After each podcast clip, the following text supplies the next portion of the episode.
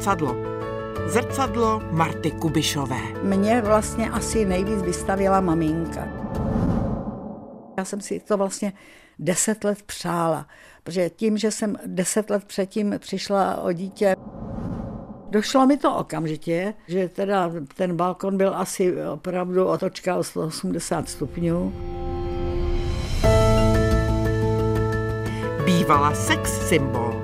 Dodnes je symbol. Nikdy se neohnula před komunistickým režimem. Její modlitba pro Martu je neoficiální českou hymnou vzdoru proti bezpráví a totalitě. Koho vidí v zrcadle Marta Kubišová? jak vzpomíná na dětství a kdo utvářel její pevné názory. Jak se vůbec dostala k divadlu a k filmu? A jaký vztah má ke své vymodlené dceři? Osobu, kterou vidím teď v zrcadle, vidím naprosto zdrcenou zmatkařku.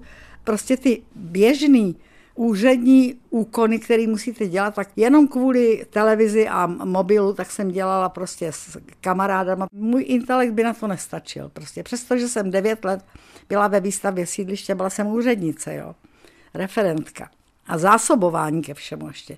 Ale všechno to tak nějak asi letama v člověku se utlumí, nebo nějak zaspí, nebo nevím, čím to je. A najednou nejste schopen domýšlet ty kontakty.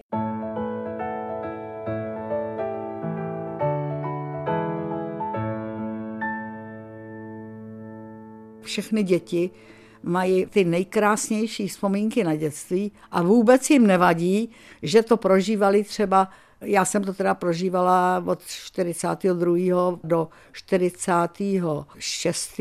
jsme byli v Českých Budějovicích, potom nás převalili do města Králové kvůli otci a v Poděmradech byla ta část, kde měl otec v Onzu ordinaci. Takže my jsme toho procestovali jako malí. Ale celý prázdniny jsme vždycky potom, když jsme byli už školní děti, no nikam jinam jsme nejezdili než babice a dědovi do Budějovic, a to byly ty nejkrásnější vzpomínky, které vlastně mám mě, když bylo hodně blbě se srdcem, nebo když mi ruplo to tlustý střevo, tak prostě jsem si musela honem vybavit tu síťovou houpačku, jak se houpám, anebo jak lezu po třešni s bratrem. Jo. Takovýhle e, zážitky jsem prostě si musela vždycky násilím vybavit, abych se nepodala té situaci, ve které jsem se zrovna ocitala. To byly vždycky takový, ale já jsem si to nepřipouštěla, ty smrtelné zážitky. No. Přestože moji rodiče byli spolu 22 let, několikrát se stalo, že vždycky maminka odjela, když byla nějaká rozložka, odjela k babice a k dědovi, teda jako do Budějovic, No a otec tam za ní přijel a tam před dědou klekal a sliboval a všechno. Vždycky, když na něj praskla nějaká ženská, no. A jsme ještě taky byli my blbí děti.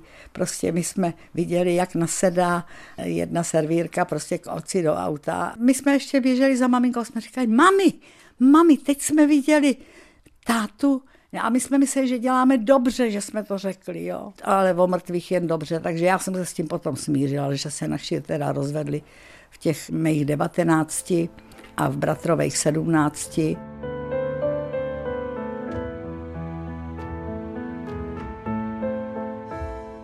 Musím říct, že mám takový pocit, že mě vlastně asi nejvíc vystavila maminka, jako duševně protože jsem viděla, že ona se nebojí žádný práce. Otec byl spíš jako takovej do té přírody, ale možná, že mám i tu přírodu teda po otci, ale maminka taky, ta by neublížila žádnému zvířeti. O samostatnice od maminky i od bratra bylo hrozně těžký, a ještě jednou těžší bylo dokonce, když jsem dostávala ty různé nabídky a angažma tu do Anglie, tu do Ameriky. A já jsem jim řekla, že jakmile to tady přestane v té studentské bouře, tak já okamžitě teda na to. Ale mezi tím jsem si říkala, Ježiš, ať ne, ať ne, protože já nevím, kde bych měla pudlíky svoje. Když jsem konečně v 25 prostě se dočkala toho, že jsem měla svý zvířátka, no tak najednou přesně od nich eh, se odstěhu do Paříže, to by nešlo. Tak ono to vyšlo, protože mezi tím jsem vletěli Rusové a bylo no, v tom 68. Pravda je, že první prádlo třeba dopadlo šíleně, protože já jsem si asi dala dohromady ponožky a ještě něco světlého, no asi jo. To mě asi naučila až ta Vysočina, když jsem přišla do stoletý chalupy, prostě přestěhovala jsem si, ne tenhle ten nábytek, ale jiný trošku, piano jsem si tam odstěhovala a ta chalupa byla zatraceně vlhká. Jako. Takže jsme tam museli udělat znova okna. Naštěstí truhláře jsme měli jako souseda, takže to šlo, ale natírat už mi povídal, to vás naučím a já jsem se naučila natírat. A takové věci. Naučila jsem se štípat dříví. No a pak, když tam přijela moje maminka, tak ta se začala z toho hroutit trochu, ale jako ona byla tak strašně statečná, že mi v podstatě neřekla jedinou výčitku. Jako akorát říkala, no to piano se malinko kroutí, no. No tak jo, tak se, ale zvuk má pořád dobrý. Doma? No to až teď tady. Ale to jsem tady přistála prostě s kačenkou, no. Tady jsem od 86.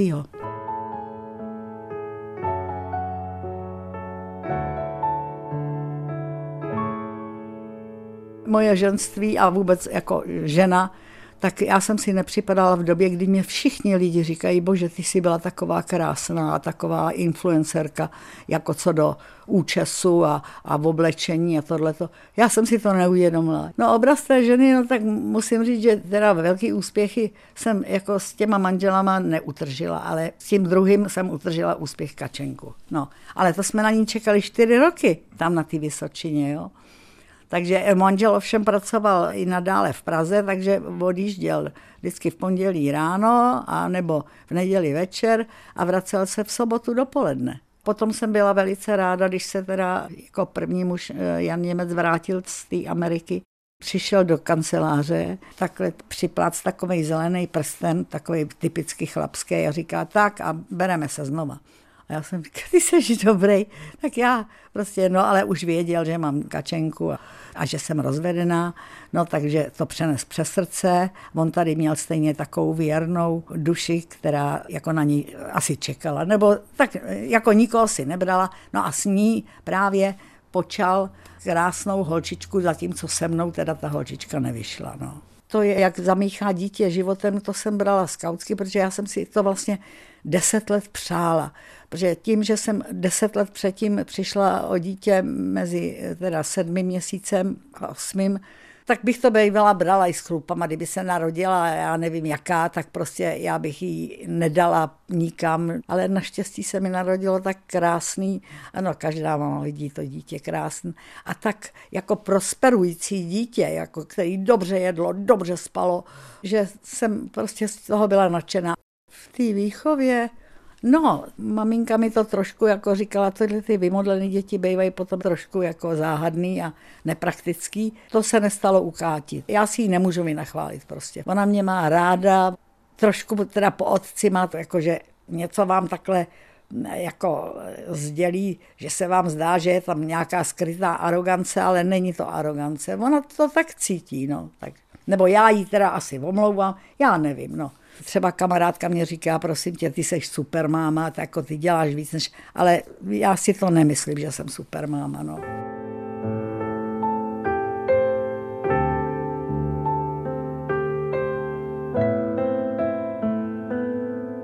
Kariéra prostě tam mi dělá velkou hlavu, zvlášť když se to má teda nějakým způsobem zhodnotit. Takže já opravdu jsem tak plavala na tom faktu, že jsem najednou se ocitla díky tomu, že jsem ze sklárny po třech letech ani jednou nedostala doporučení ke studiu na vysoké škole, tak prostě jsem přišla domů a říkala jsem, tak já nevím, mami, teda, co budu dělat.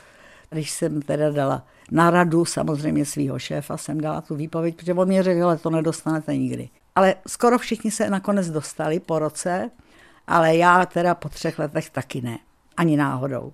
No a tím pádem jsem dala výpověď, maminka zrovna četla literární noviny a tam byl konkurs do eh, Pardubického divadla. No tak jsme se tam rozjeli, tam jsem ještě stačila urazit teda Bohuslava Ondráčka, já netušila, že to je Bohuslav Ondráček, takže jsem říkala, dovolíte, já to zahraju sama.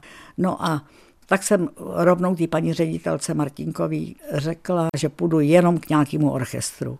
No, ale nešla jsem k orchestru, protože Bohuslav Ondráček jako asi si zřejmě všimnul toho, že jsem taková jako, jako zpěvačka tvárná, nebo že jsem schopná zaspívat cokoliv, jazz nebo to. No tak mě řekl, pojď se mnou do toho tam postavíme kapelu do Plzně, do divadla v Alfie. před tou premiérou, která se jmenovala Černý sen, tak se mi zdálo, že jsem vešla na jeviště a měla jsem začít zpívat a ty lidi zvedli se ze sedadela a odešli. Já jsem si říkala, no to je, to je doslova, to je prostě náboj jak hrom. No takže jsem taky do toho šla jako na porážku. Obvykle jsem vždycky do všeho šla teda jako na porážku, ale vlastně statečně. Že jsem se trochu bála i toho rokoka, protože to zase, že nedostal to lano taky Bohuslav Ondráček, tak on mi říkal, no to budeš teď zpívat komerci, no to se zahrabeš totálně, ale naštěstí ne. Hned jsme měli orchestr, první orchestr byl Václav Hýbše, druhý orchestr byl teda. A Vašek Neckář po roce přišel a to zrovna zase po roce přišla taky Helena Vondráčková. Jo, tam to dostalo švunk, no. Ale tak já jsem si to pořád neuvědomila. Já jsem se vždycky snažila, abych to odspívala, tak abych já sama s tím byla spokojená. Pak třeba přišel Karel Mareš, který mi přines muziku, teda dvě nebo tři věci do filmu. To byl film Učedníci lásky, kde dokonce to jsem byla oslovená poprvně Ester Krumbachovou a Janem Němcem. Jestli bych jim tam i nezahrála takovou potřeštěnou holku, tak to jsem taky udělala. Zakázaná oficiálně jsem byla až v tom 70. roce. Ještě jsme dotočili něco pro Bavaria Films Vašek Neckář, Helena a já. A teď já vám nevím, jak se to jmenovalo, jestli Král Manéže nebo jak. A zase, když to kupovali zpátky po těch 20 letech, tak kromě teda námi písniček naspívaných, tak to nechali nadabovat někoho úplně jiného. Takže mě nakonec namluvila nějaká tady herečka. Ať mír dál zůstává s touto krajinou.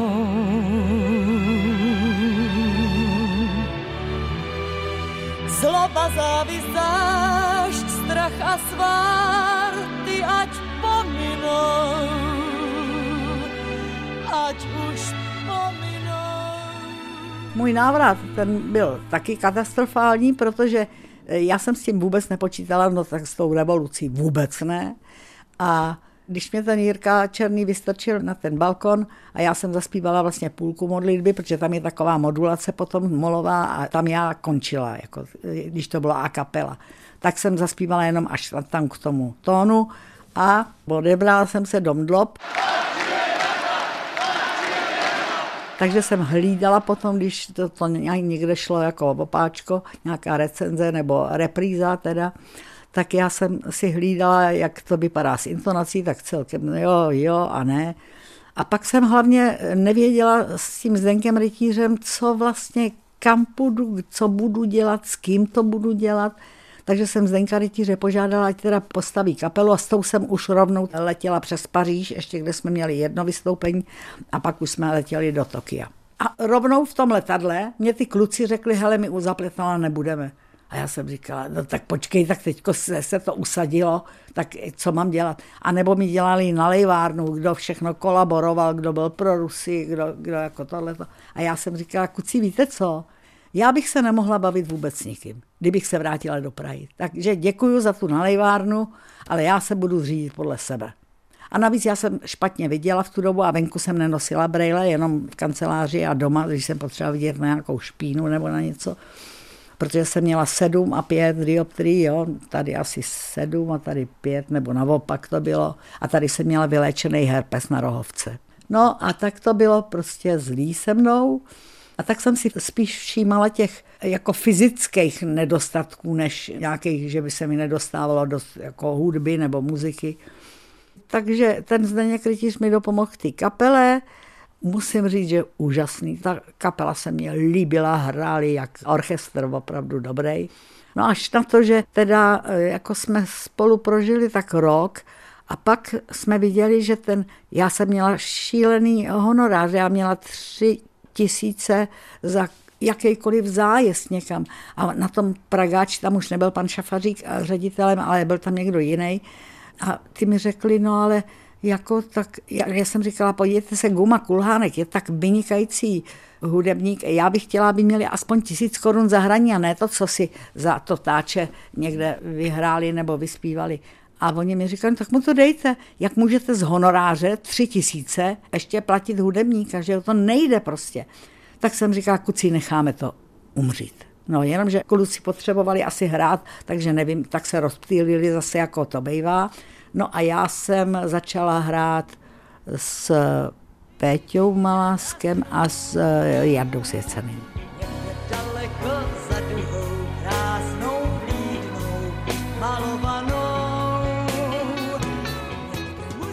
Mám opravdu handicap s těma kolenama, No to jsem si udělala zase tím, že jsem dělala dvě věci na jednu. Já jsem točila v plenéru, eh, většinou Chcete mě, to byl takový zvířecí program pro kočky a pro pejsky. No zatímco jsem věděla, že druhý den zpívám večer na jevišti. Takže jsem vždycky říkala, Ježíši Maria, to je počasí. No jenom mi snad pán Buda a já to ještě zítra odspívám. No a vždycky, když jsem to odspívala, jsem říkala, mělo to být, mělo to být. Když jsme to natočili, jsem říkala, kucí, mělo to být.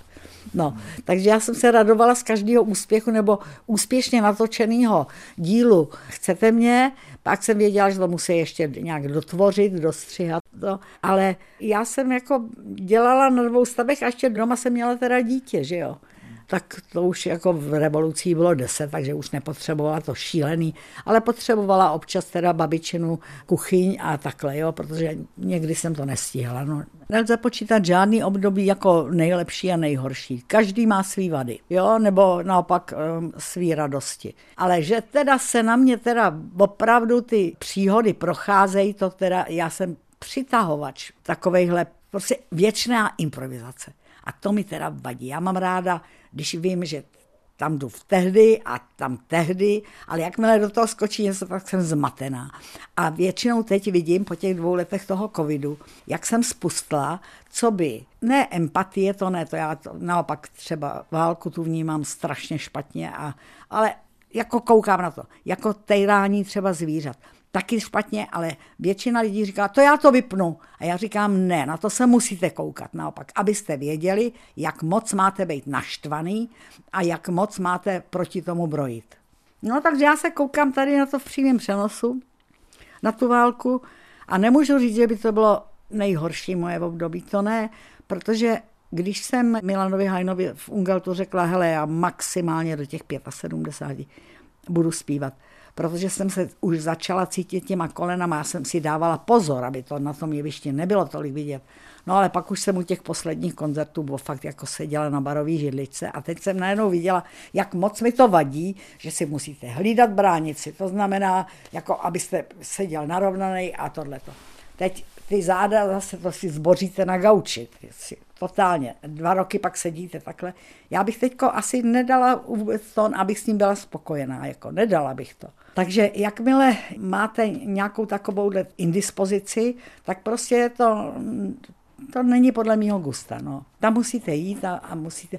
No a nebo do sedmi hodin, to mi vždycky říkali všichni, že jsem taková koláčná, nevím, že všechno je mi jedno, pokuřuju si a tohleto, ale vejdu na jeviště a v ten moment jako nevím, já si to neuvědomu, teď vás musím dostat, jo. To vždycky Helena říkala, teď, teď, jo, a, a nikdy. To já si ne, neberu, ale říkám si, tak konečně jsem prostě zase na jevišti, mám mikrofon a hotovo.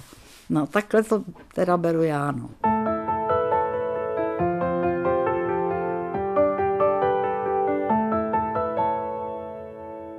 Výbor dobrý vůle, ten byl zásadní, jenomže ten byl přesně asi tak dva roky po revoluci, takže to jsem tam byla chvilku. Pak už jsem dělala jenom tu televizi. Já jsem patronkou několika, já dělám ještě tady asistenční psy Zuzanu Daušovou, jo, tak tam musím být každým rokem. A taky jsem si pořídila prostě na tu azavačku, co jsem měla, nádhernou, tak jsem si pořídila na ní bednu stěhovací tu jsem teďko darovala právě Zuzaně Raušový. Pak jsem patronkou nadace, a to jsem celou dobu, od 94. nadace na ochranu zvířat. Sepsat přání. No zrovna v tuhle tu dobu. Já bych chtěla, aby prostě nikdo neumíral, ne, nikde se neprali, nikde se nebombardovali a takhle, ale to je, vidím, že to se, se nikdy nedočkám, protože teď nás teda opravdu vytahli z hodně studený vody. Teda. To byl šok tohleto.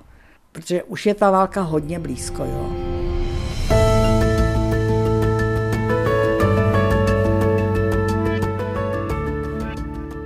Co mě dělá ještě když se takzvaně nic neděje, ale to se právě furt něco děje, takže to mě nedělá šťastnou.